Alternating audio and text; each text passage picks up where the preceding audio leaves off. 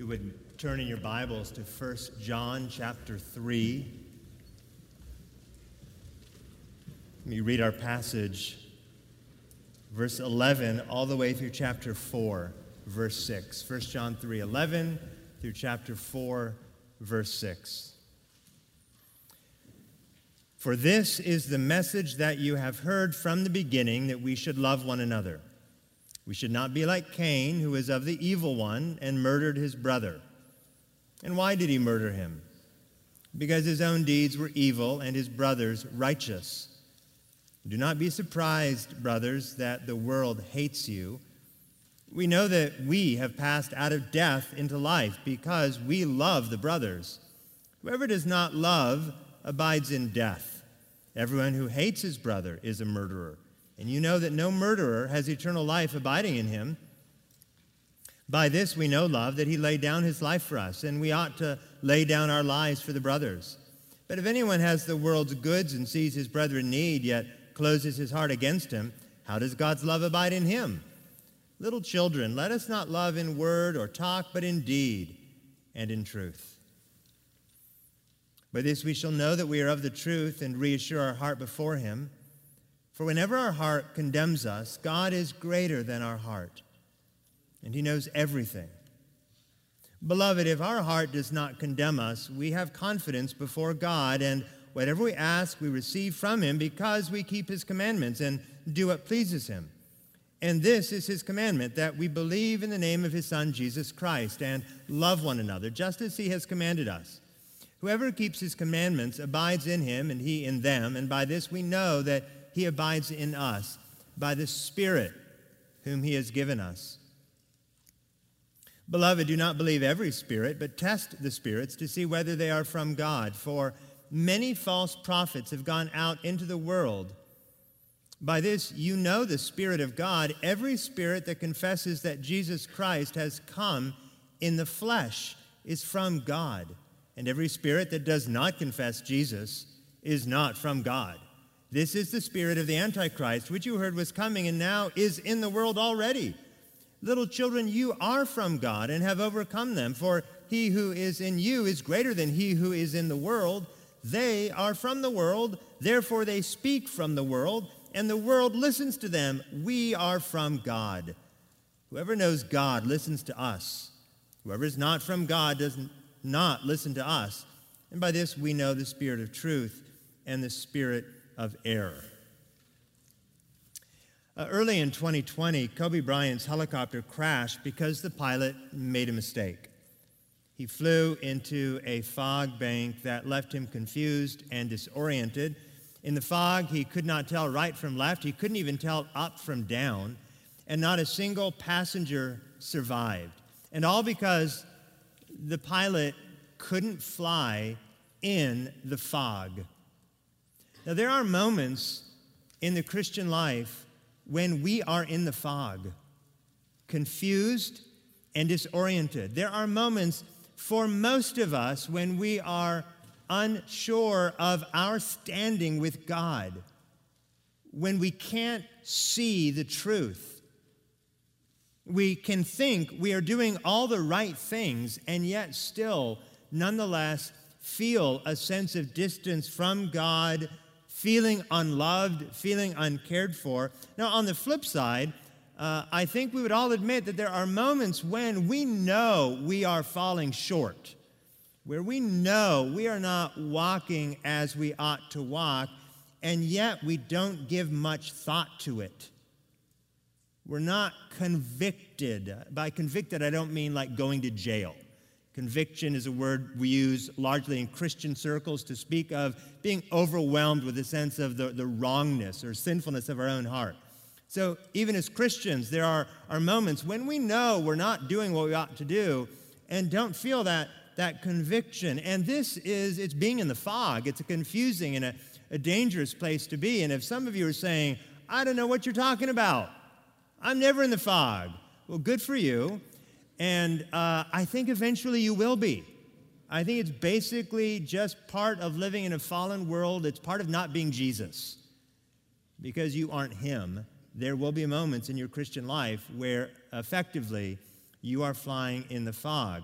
Now, First John, all the Bible is helpful, all the Bible is inspired, it's all the Word of God. First John is an unusually helpful letter in getting people out of the fog. John wrote, in fact, so that we would have fellowship with God and with one another. He wrote so that we would have great joy in God and in our salvation. And he wrote so that we would know that we, Christians, are in fact Christians. That's what the letter is for. So we need this letter. Now, interestingly, when we think about, about 1 John, if you're someone who's been around the church for a while, if you're not someone who's been around the church for a while, you might not know this, and that's fine. But for those of you who maybe you've read 1 John before or studied 1 John before, one of the first things that comes to your mind when you encounter this book are the three tests. Three tests to determine whether or not you are really a Christian. Sound doctrine, especially right teaching about Jesus Christ, his, his godness, his, his, his deity, as well as his humanity. So, uh, sound doctrine.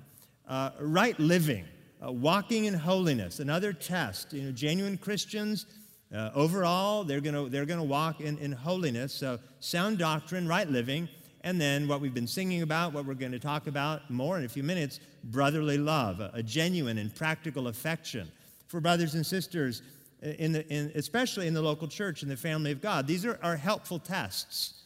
And we see all of them in our passage this morning. But perhaps this section of 1 John, more than any other section of 1 John, uh, teaches us, reminds us that First John is about more than just those three tests. In our passage, he focuses on that third test, brotherly love, but then I think he changes directions. And, and the topic overall is still assurance, but he moves in the direction of talking about the work of the Holy Spirit and the centrality of the Word of God in the Christian life. So, again, the overarching theme of 1 John is certainly that of assurance, knowing you know Jesus. We want that for you. We want you not just to have eternal life, but to know that you have eternal life. We think that is, is normal in the Christian life to actually know you are a Christian. And again, 1 John is here for that. If you want that kind of assurance, if you want to know how to fly out of the fog, then you'll study these verses carefully you'll listen carefully. And in our passage, John tells us to love God's people. Uh, we were expecting that. That's the third test. You know, nothing surprising there. But he also exhorts us, at least implicitly, to walk by God's Spirit, to walk by God's Spirit, and to submit to God's Word. So love God's people, walk by God's Spirit, submit to God's Word. Hey, that sounds like a sermon outline. Let's go with that. All right, now I'm going to spend most of my time on those first two points. So be aware. All right, first, love God's people. Love God's people. Now that there, there is certainly, certainly, certainly a sense in which we are to love all people. Right? That's the message of the parable of the Good Samaritan. I love uh, Galatians 6:10. Uh, Paul doesn't use the word love, but he says we're to do good to everyone. Now he follows that with especially the household of faith, but he begins with do good to everyone. So you've got the parable of the Good Samaritan in Luke chapter uh, 10. You've got uh, Galatians 6 10, uh, do good to everyone. In Matthew 5, Jesus even says you're to love your enemies. So basically, there's no one on the planet you ought not love. That's the teaching of the Bible. But that's not the love that John is referring to here. Here, in 1 John, he is emphasizing the love that Christians have or should have for one another. He introduced us to this idea in chapter 2, verse 9. Chapter 2, verse 9 says, Whoever says he is in the light and hates his brother is still in darkness. Whoever loves his brother abides in the light, and in him there is no cause for stumbling. All right, so we're introduced to that idea of brotherly love right there in the second chapter, but he really unpacks the test of love in chapter 3, beginning in verse 11. Just listen to this again. It, it, uh, the text speaks for itself. For this is the message that you have heard from the beginning that we should love one another. We should not be like Cain, who was of the evil one and murdered his brother. And why did he murder him? Because his own deeds were evil and his brother's righteous. Do not be surprised, brothers, that the world hates you. We know that we have passed out of death into life because we love the brothers. Whoever does not love abides in death. Everyone who hates his brother is a murderer. And you know that no murderer has eternal life abiding in him. By this we know love, that he laid down his life for us, and we ought to lay down our lives for the brothers. But if anyone has the world's goods and sees his brother in need, yet closes his heart against him, how does God's love abide in him? Little children, let us not love in word or talk, but in deed and in truth. Now, notice in those verses the emphasis on the brothers. Now, brothers and sisters, remember Philadelphia, city of brotherly love, but everybody knows there's women there, right? So we get this. When the Bible speaks of brothers, it's being gender neutral, it's referring to men and women, right? So notice how much attention he gives to loving the family. Verse 11, we should love one another, one another. Verse 14, because we love the brothers, right? The brothers. Verse 16, we ought to lay down our lives for the brothers. Verse 18, whoever sees his brother in need. Right? So obviously, we have a special and unique responsibility to care for and love our brothers and sisters within the church family. And in fact, this is exactly what Jesus said in John 15 12. He said, This is my commandment. This is my commandment. And he was speaking to his disciples that you love one another as I have loved you. And what did he just do? He, he, he washed their feet. I mean, he served them. I want you to love, I want you to love the way I have loved you. And in fact, in John, he looks back not to the washing of feet, but to the shedding of blood on the cross. This is how you are to love. Now, this is the time in the sermon where I take a step back and I give you an illustration, right, to just bring this to life. But I don't have to do that because John has given us his own illustration. Don't be like Cain. That is the illustration straight from the Bible. Verse 12 We are not to be like Cain. Raise your hand if your name is Cain. Okay, you're about to see why no one raised their hand. All right, this we got to go back to the very start of humanity, of human history. Adam and Eve, they bore Cain. Cain was their firstborn son, their firstborn child. Abel was their second. Now, when these brothers grew up, undoubtedly having been influenced by their father Adam, they, they brought offerings to God. Cain was primarily a farmer. So, for his offering to God, Cain brought uh, part of his harvest. Abel, primarily a shepherd. Abel brought the, the, the, uh, the firstborn of his flock. So they both made these offerings. We learn this in Genesis chapter 4. Now, we know from Hebrews chapter 11, verse 4, that there was a fundamental difference in their offering, namely the heart of the offerer. Abel made his offering by faith. Abel trusted the Lord. Abel loved the Lord. Abel was honoring the Lord, who cares more about our heart than the sacrifice. So Abel made his offering by faith. Cain did not make his offering by faith. I don't know exactly what was going on in Cain's heart, but there was not faith at work in Cain's heart. And as a result, and we see this in Genesis 4, as a result, we're told that God favored Abel's offering over and above Cain's offering. Now, this bothered Cain. When Cain recognized, when Cain saw, when Cain heard that God favored Abel and his offering more than Cain, Cain became jealous and he became bitter, he became hateful, he became spiteful, and finally, in a stroke of evil, he murdered his brother Abel. Abel's acts were righteous, at some level, Cain knew that, and that the difference between Abel and Cain grew envy and jealousy in Cain's heart, so much so that that hateful heart burst forth in murder. Now, God knows everything. God saw what happened. But to test Cain, God came to him and said, uh, Where is Abel, your brother? Where is Abel, your brother? Now, my guess is at this time in human history, there wasn't another Abel. I could be wrong, but I, I, I think this is the only Abel. But God says, Where's Abel, your brother? And Cain says, Am I my brother's keeper? Betraying his own wicked heart, betraying uh, an indifference, an indifference to his brother.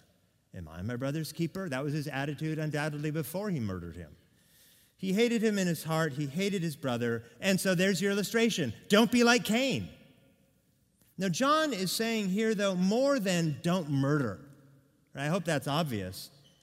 Like Jesus in Matthew 5, John is warning us against nurturing uh, a spiteful, bitter, unforgiving, unkind, unloving heart attitude toward one another. He's telling us not to be indifferent to one another. And, and I like that idea of indifference because it really seems to resonate with that answer, that question Am I my brother's keeper? Do I really have responsibility for the people sitting around me on Sunday morning? Am I really my sister's keeper? That, that indifference, that indifference is married to hate. We shouldn't go through life not caring whether others exist or not. We shouldn't be so preoccupied with our own lives, with our own trials. Let me say that again. We shouldn't be so preoccupied with our own lives, with our own trials, that we fail to notice the brother or sister standing right next to us. Hatred is more than an act of outrage against another person.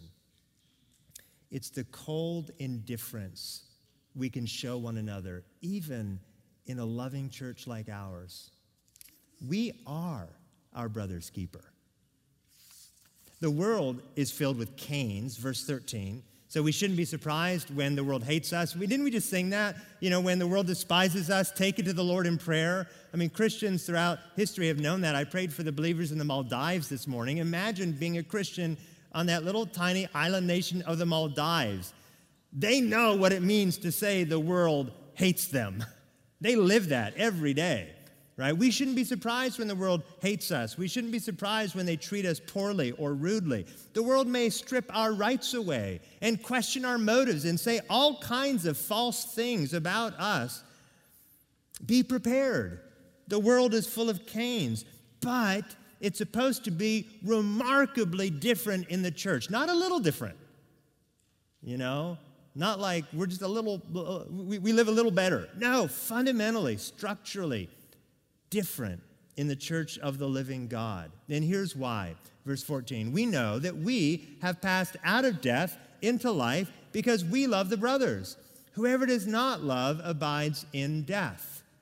Right? Love is the fruit of spiritual life. Love blooms when you've been born again. If God saved you from your sins, you are a new creature in Christ, and therefore you love the brothers and sisters. You, as a Christian, you can love like you've never loved before.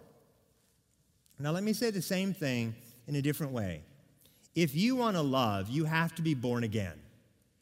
If you want to love, you have to be born again. The non Christian can do a lot of great things. Man, the non Christian can show care and concern. And because of what we call God's common grace, because everyone is made in the image of God, non Christians can do wonderfully generous things. But non Christians cannot love as God loves. The non Christian cannot love because fundamentally, whether he'll admit it or not, the non Christian cares more about himself than God. Again, of course, non Christians can serve others, they can do good for others, but they can't love because love comes from God. And that kind of love is a love God gives only to his children, to those who have been born again. Love comes from a heart that has been changed. Love comes after the new birth in Jesus Christ. Now, some of you know this is true, and you struggle to love the way you should. I mean, some of you, for whatever reason, you, you know you struggle to love other people. You have a hard time thinking of others. You know what it's like for practically every waking thought to be about yourself. How are people thinking about me? How are people uh, assessing me? Am I pleasing people? Uh, what, what do people think of me? Did, did someone notice that good thing that I did? I hope no one noticed the bad thing that I did. You are trapped in the prison of your own self interest. Now, I know that, that Christians can be tempted in this direction. I recognize that. But for those of you who might say, yeah, that really is me, I really am trapped in a prison where all I can think about is myself. Well, the question is, how do you break out of that prison? And the answer is, you must be born again. You must have everlasting life. You've got to have the new birth. You've got to have God change you from the inside out. And, and the only way that's going to happen is if Christ is your king, because only after submitting yourself to Jesus, God in the flesh, trusting in his death and resurrection, that's the only way he can become the sun around which you orbit instead of walking through life as if everyone should be orbiting around you. Your only hope of loving is being born again. And so I know it's early in the sermon, but I hope it's not too early for me to call you to Christ. If you've never come before, come to him today. Come to him now, and I guarantee you will love in a way that you never, ever loved before. Whoever does not love abides in death. To love, you have to live. And to live, you must turn to Christ. Look at 1 John 3:16 and let's see what love looks like. By this we know love that he laid down his life for us and we ought to lay down our lives for the brothers. All right, so that's love in a nutshell. Laying down your life for others the way Christ laid down his life for you. Got that? Easy peasy? All right, so what might this mean for you? Laying down your life means rethinking church. Laying down your life means rethinking church. Many of us grew up thinking about church as a building or as a schedule of events. Church was something you went to, it was a program to attend, right? In 2020, 21, for a lot of people, it's a program to turn on. Church is not a program, it's not a TV show. Church is a people, a people to serve. Church isn't a place to hear a message, it's a family to love. So, is this your view of the church? A family to love? If not, something needs to change. Now, one of the best ways to see church as family is to come to a Sunday evening service. Now, I know I've been here around here long enough to know the moment I say that, those members of Mount Vernon who, for whatever reason, don't come to a Sunday evening service feel guilty. It is not my goal to make you feel guilty. You are not in sin for not coming to a Sunday evening service, right? This is a, a get to, not a have to. But having been someone who's been going to services like this for 25 years, I have to say, if you really want to experience what it's like to see church as family, those Sunday evening services, when it's not just me sort of talking to you, but it's me asking people questions and hearing from them and saying, What's going on in your life? And how can we be praying for you? And where are you struggling? And how's evangelism? Where we engage in that kind of participatory congregational life. It's an amazing way to experience the church as family. And so I'd encourage you to come and to be a part of that and to, to see what I mean. You will learn better. You'll learn better how to love the brothers and sisters by coming on Sunday evening. Anyway, rethink church. Also, laying down your life means opening wide your heart. Opening wide your heart. Too many of us go through life with our hearts closed to one another. You know, we're slow to share our burdens. We're slow to be honest with one another. A closed heart is slow to give, to be generous. Look at verse 17. But if anyone has the world's goods and sees his brother in need, yet closes his heart against him, how does God's love abide in him? And so the answer is to open your heart, to open it up wide, to be quick to encourage, be, to be quick to show affection. Paul modeled this kind of, of openness. In 2 Corinthians 6.11, he said, our heart is wide open. He was speaking to the church in Corinth. It was a, an immature church. Uh, a lot of people in Corinth actually were not too keen on Paul. You know, for various reasons, they struggled with Paul. But Paul, that tender, godly man, he writes to them and says, Our heart is wide open to you. What a sweet thing to, to say and to mean. In 1 Thessalonians 2 8, Paul writes to the church in Thessalonica, and he says, Being affectionately desirous of you, we desired not only to share the gospel of God, but our own selves as well. He opened his heart, he shared himself. Paul knew the importance of biblical truth. He's Paul. Right? I don't even, I don't even need to ask you to raise your hand if, if, if you're named Paul.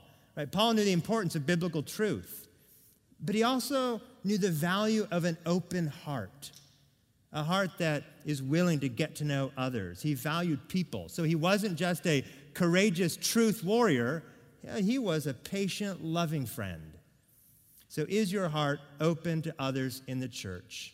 Let me encourage you to find someone in the church to whom you can open your heart honestly and in service.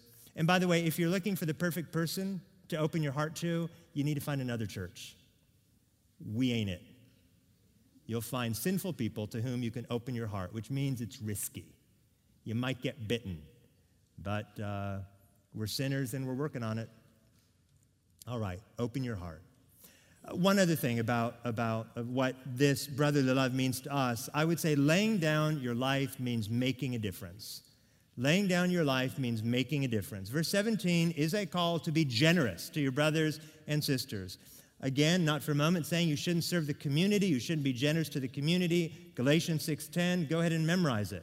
But if you are indifferent, if you are indifferent to those within your own church, you have forsaken one of the most basic and fundamental commands in all of Scripture to love your brothers and your sisters. Now, of course, many of us, especially in the 21st century, especially in North Metro Atlanta, especially here at Mount Vernon, we have our material needs met. So, does that mean this verse is of no good to us? Of course not. Right? Here are some ways you might lay down your life for others. I'm going to do this quickly. It might mean pursuing full time pastoral ministry or going on the mission field for the love of God's people. It might mean the time consuming work of serving as an elder or a deacon for the love of God's people. It might mean spending a Saturday preparing a Sunday school lesson or cleaning out a member's gutters for the love of God's people. It might mean making a meal even when he said he didn't need anything for the love of God's people. It might mean getting the kids up early to get to the church gathering so that you can be an encouragement to others for the love of God's people. It might mean keeping track of prayer requests, remembering the trial of a brother or sister, infertility, the loss of a spouse, the loss of a parent, the loss of a child, remembering and praying and checking in for the love of God's people. It might mean carving out time to spend with a brother or sister, reading the Bible together, praying together, reading a good Christian book together, discipling one another, even when it's inconvenient. And it's always inconvenient for the love of God's people. And for all of us, it means being joyfully open handed with what we have, in this particular case, for the love of God's people. Right, that was the first point. Love God's people. Second, walk by God's Spirit. Walk by God's Spirit. Look at verse 19. By this we shall know that we are of the truth and reassure our heart before Him. For whenever our heart condemns us, God is greater than our heart, and He knows everything. Beloved, if our heart does not condemn us, we have confidence before God. And whatever we ask, we receive from Him, because we keep His commandments and do what pleases Him. And this is His commandment that we believe in the name of His Son, Jesus Christ, and love one another just as he has commanded us. Whoever keeps his commandment abides in him, and he in them. And by this we know that he abides in us, by the Spirit whom he has given us. Now, again, it's tempting to think that if you know those three tests sound doctrine, right living, brotherly love that you know First John. But John has more to say.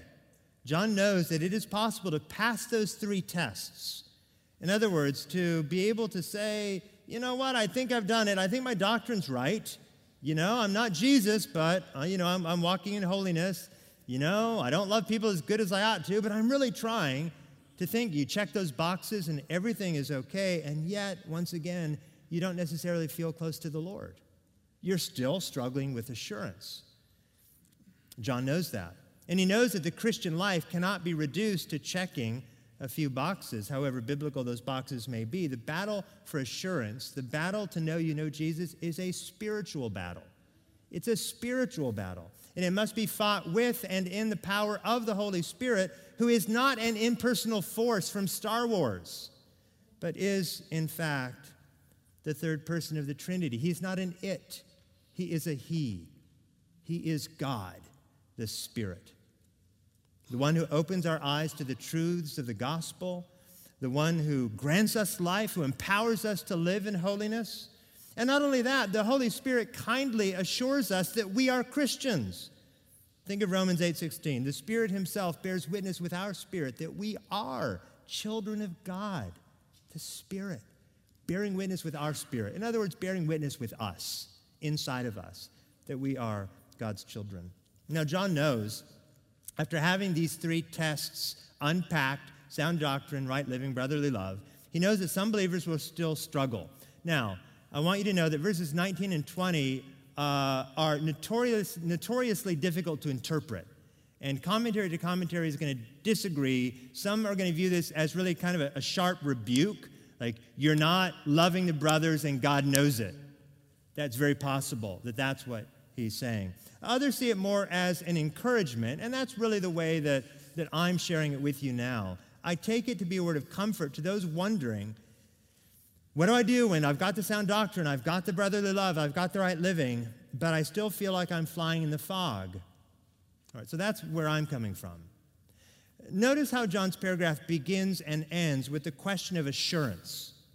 Notice that. Look at verse 19. By this we shall know that we are of the truth will know. It's assurance. Notice how the paragraph ends, verse 24. And by this we know that he abides in us. Now, these are different words, right? Being in the truth, of the truth, uh, abiding in us. Different words, different images, same idea. To be of the truth is to be of Christ.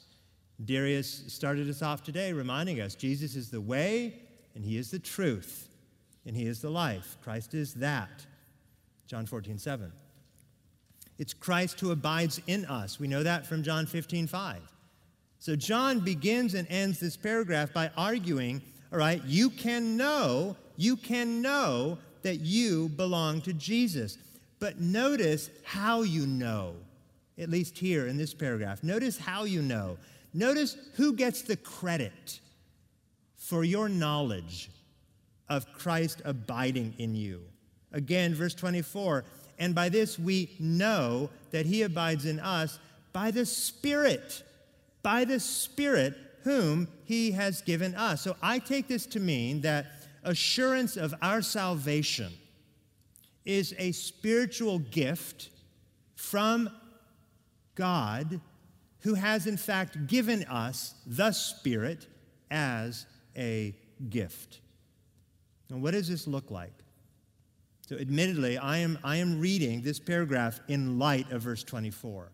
And I'm saying, what does it look like for the Holy Spirit to, to work assurance in your life? Here's what I think is, is going on. In chapter 3, verse 18, John again has been teaching about these three tests sound doctrine, right living, brotherly love. Right? All the way through chapter 3, verse 18. Then, being a tender and careful shepherd, he knows someone may still be thinking, I think I've done all this. To the best of my knowledge, my doctrine is pure. Again, my hands are clean. I'm leaning into the body of Christ, but I don't feel that love for God.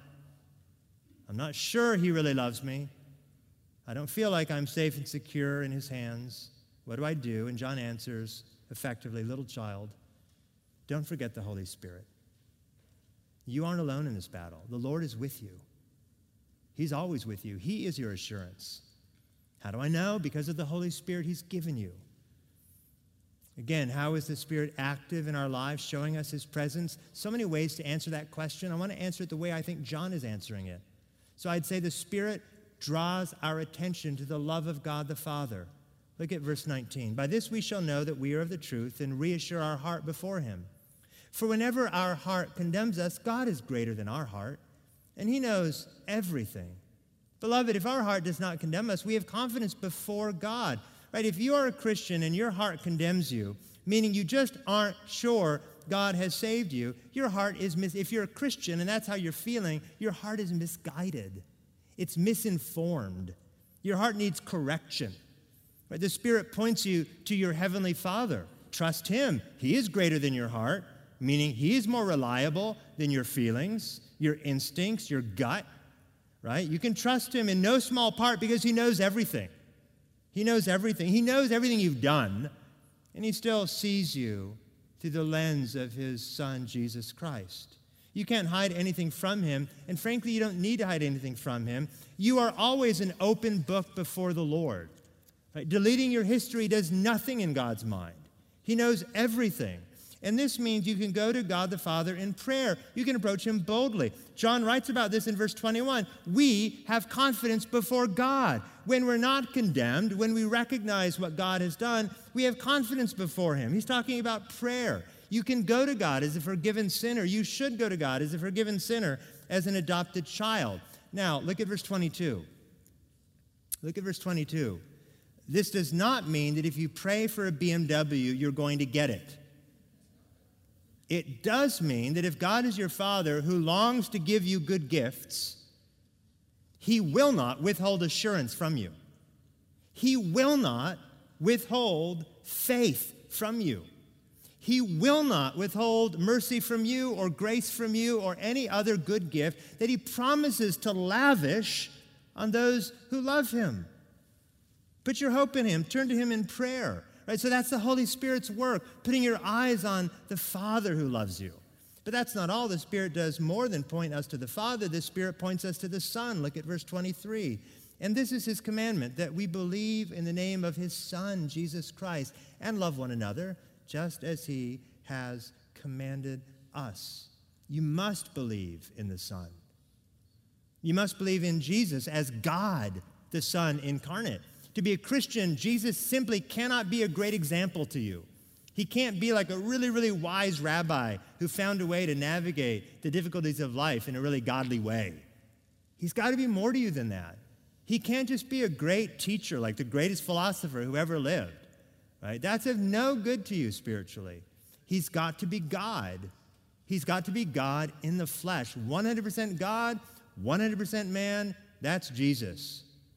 And only then do you have a Savior able to die in your place and atone for your sins. Your faith in Christ has to be more than intellectual. You have to trust Him. It's not enough to believe He died for sinners, you have to believe He died for you. It's not to, enough to believe he, he rose from the dead. You have to believe He rose for you. And some people hear this and they, they say to themselves, Well, I think I know this. Like preaching to the choir. I know this. But how do I know for sure it's me? I mean, how, how, how can I know? How can I know it's, it's for me? And the Spirit works in your heart and says to you, stop basing your assurance on the greatness of your faith and start basing it on the greatness of Christ. That's how the Spirit works. He puts your eye on the Father, and He puts your eye on the Son. And He says it's not about the, the strength of your faith, it's about the strength of your God. He's the rock, not you. You're the tissue paper. He's the rock. Now, what about, what about, okay, what about sound living? What about sound, sound, sound doctrine? Right? What about brotherly love? Well, John is so clear. Verse 22 God hears the prayers of the righteous, those who keep his commandments. So if you think you can just drop kick righteousness out of the equation because of this paragraph, you're wrong. I mean, the, the basic assumption is if you've been born again, you're going to please the Lord in how you live. It's right there in verse 22. As far as brotherly love, brotherly love is so important that John says, and this is the commandment, singular, that you believe in the Son and that you love the brothers and sisters. But it's not that loving the brothers and sisters and believing in Jesus are the same thing, it's that loving is inevitable. It's inevitable. If you really believe in Jesus, you are going to love the family of God. But never forget verse 24. How do you know Christ is in you? How do you know Christ abides in you? Here's what the Bible says by the Spirit whom he has given you. Now, why is this so important? Why is it so important? Believe it or not, we may subtly have a wrong view of what a Christian is. Now, I'm not denying that if I came up to you and asked you, What is a Christian? I'm not saying you're necessarily going to give me the wrong answer. But sometimes our head and our heart aren't on the same page.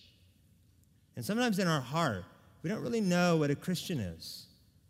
Or we may think a Christian is someone who has good theology, goes to church twice on Sunday, remember that Sunday evening thing, right? Reads the Bible every day, And we don't intend to, but, but we've sort of boiled down like authentic Christianity to a few beliefs or a few actions. And John tells us, well, a Christian is someone filled with the Spirit of God. And, and I would say, by extension, walking by the Spirit. Galatians 5. If you live by the Spirit, you will also walk by the Spirit. Like when you have the Holy Spirit, when you have the Holy Spirit, everything you do is done in dependence upon God. You trust God to sustain you, you trust God to encourage you, to delight you, right? The, the Christian has the Spirit who convicts one of sin and grows her in love for others. The Spirit, the Spirit gives you a hunger for God's word and a love for God's people and fills you with love and joy and peace and patience and kindness and goodness and gentleness and faithfulness and self-control. Like where does all that good stuff come from? It's a gift of the Spirit. Right? It's not because you got up early to pray. It's because the Spirit is at work in you. It's what a Christian is.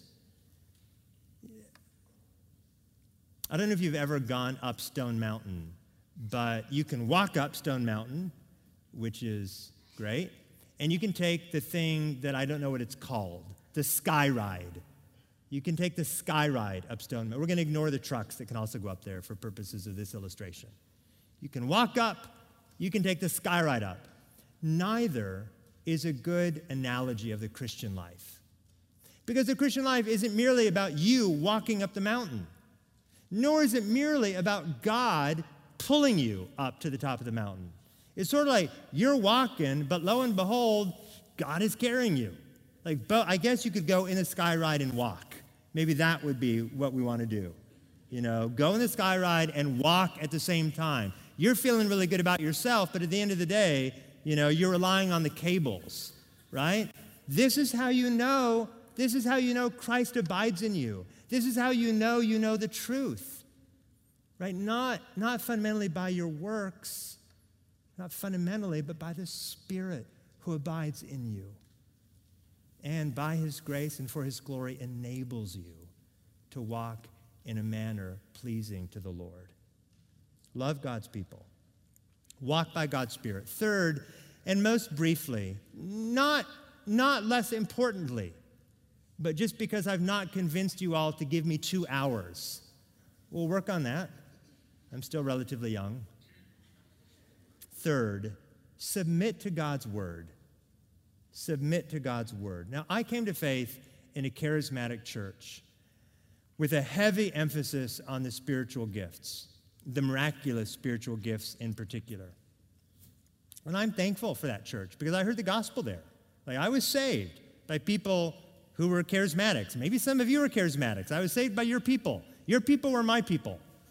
And they shared the gospel with me, and I came to believe that Jesus is God and that He died on the cross for me and that He rose from the dead. And I'm really thankful for that. I'm thankful for that and for that church and for those people.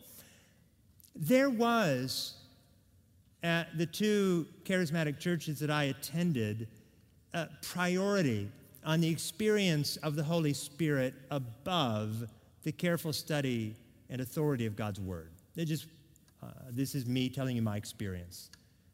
There is a priority, play, a premium placed on having the Spirit, living by the Spirit, walking by the Spirit, versus um, just knowing knowing what the Spirit has revealed in the Bible and seeking to live your life in accordance with it.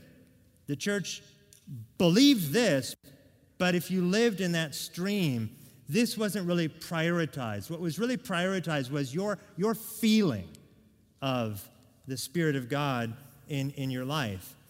Now, having just told his readers that they can know they are Christians by the Spirit, John makes an important point. He says, just because someone says he has the Holy Spirit doesn't mean he has the Holy Spirit. Right? Every claim made by any Christian must be in accord with the Bible. And I think that's the, the heartbeat of that first paragraph of chapter 4. Beloved, do not believe every spirit, but test the spirits to see whether they are from God. For many false prophets have come out into the world. By this you know the Spirit of God. Every spirit that confesses that Jesus Christ has come in the flesh is from God. I would just note that in order to, how do we know that Jesus has come in the flesh? You know it from the Bible. And it is the only place you're going to get that information. You can know a lot about God from the sunset and from the trees and from ladybugs and caterpillars and stuff. God's powerful, creative, good. You can learn all that just by opening your eyes. The only way you're going to know that Jesus is God in the flesh is from the Bible. Full stop. Verse 3 And every spirit that does not confess Jesus is not from God. This is the spirit of the Antichrist, which you heard was coming and now is in the world already. Little children, you are from God and have overcome them, for he who is in you is greater than he who is in the world. They are from the world, therefore they speak from the world, and the world listens to them. We are from God. Whoever knows God listens to us. Whoever is not from God does not listen to us. By this we know the spirit of truth and the spirit of error. John knows that people will use his teaching on the Holy Spirit to argue they are above criticism. Like when I talked to the man many years ago who was planning to divorce his wife, and he had no biblical grounds to divorce his wife. And when gently probing what was going on in his mind, he said, Well, God would not have me be married to her, as if to shut down the conversation. He never used the name Holy Spirit, but the result was the same. He was claiming direct communion with God and using that claim to effectively shut me down. John responds in two ways. He says, first, anyone who claims to have the Spirit must confess, verse 2, that Jesus Christ has come in the flesh. If you were here a few weeks ago, you'll remember this is exactly what the false teachers, the antichrists of 1 John, chapter 2, verses 18 through 27, denied. This is exactly what they were denying.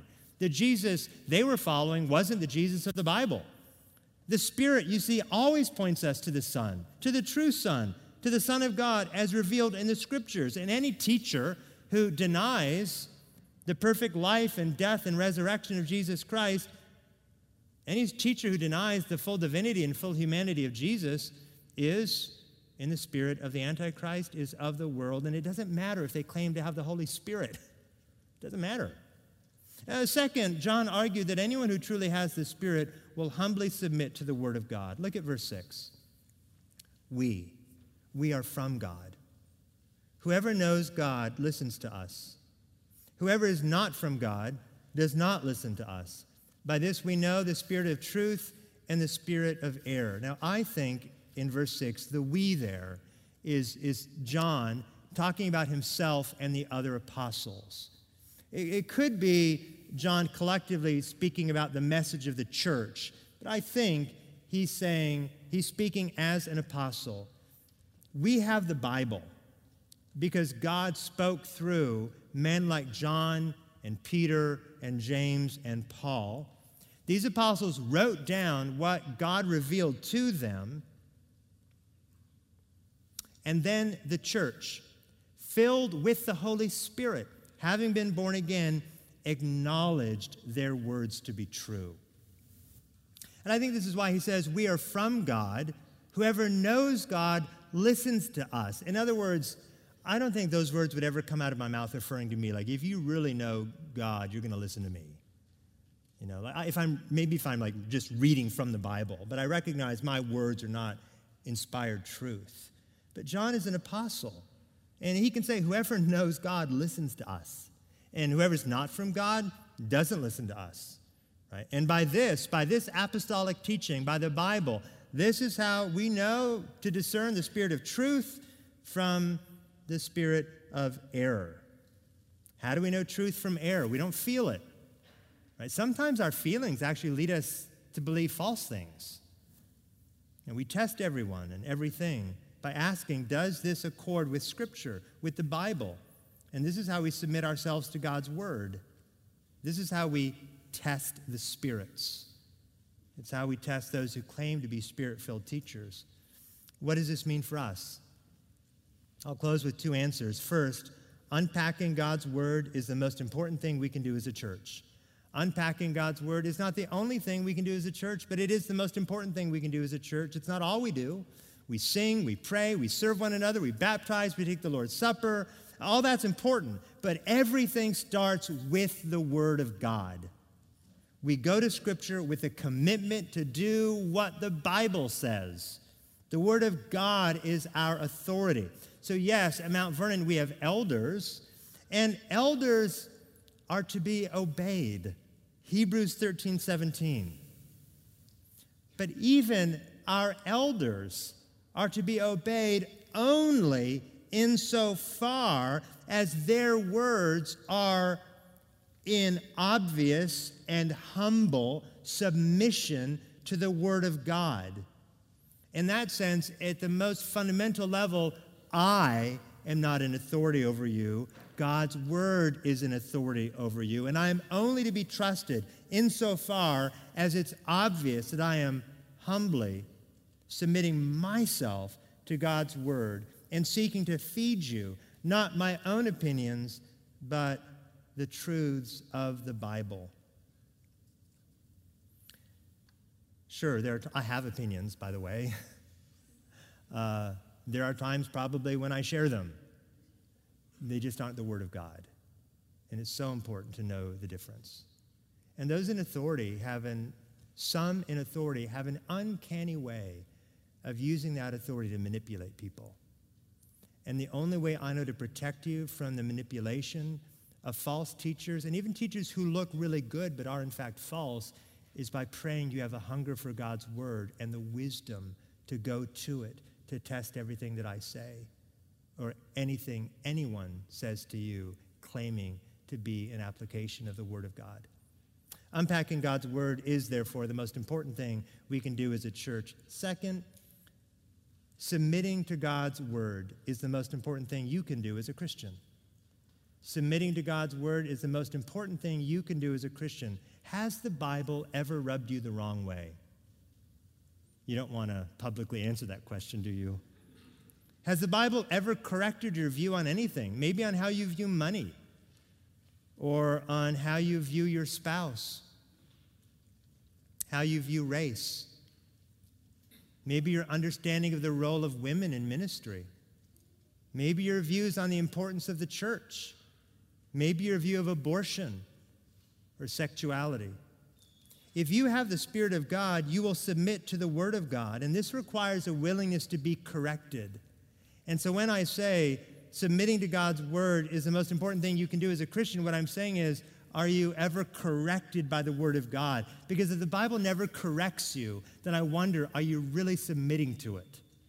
So perhaps the, the hard question that needs to be asked is when was the last time the Bible corrected you? I began the sermon talking about the pilot lost in the fog. We we have all been there. We're all going to be there. How did you fly out? How do you fly out? If you love God's people, you have brothers and sisters who can show you the way out of the fog. Lean into the church. The body of Christ matters.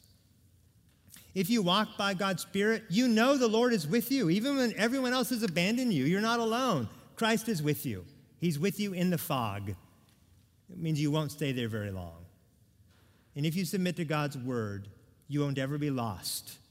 God's word will always lead you to Christ, and you can rest in him. Heavenly Father, we come before you this morning. We thank you for the wisdom of John.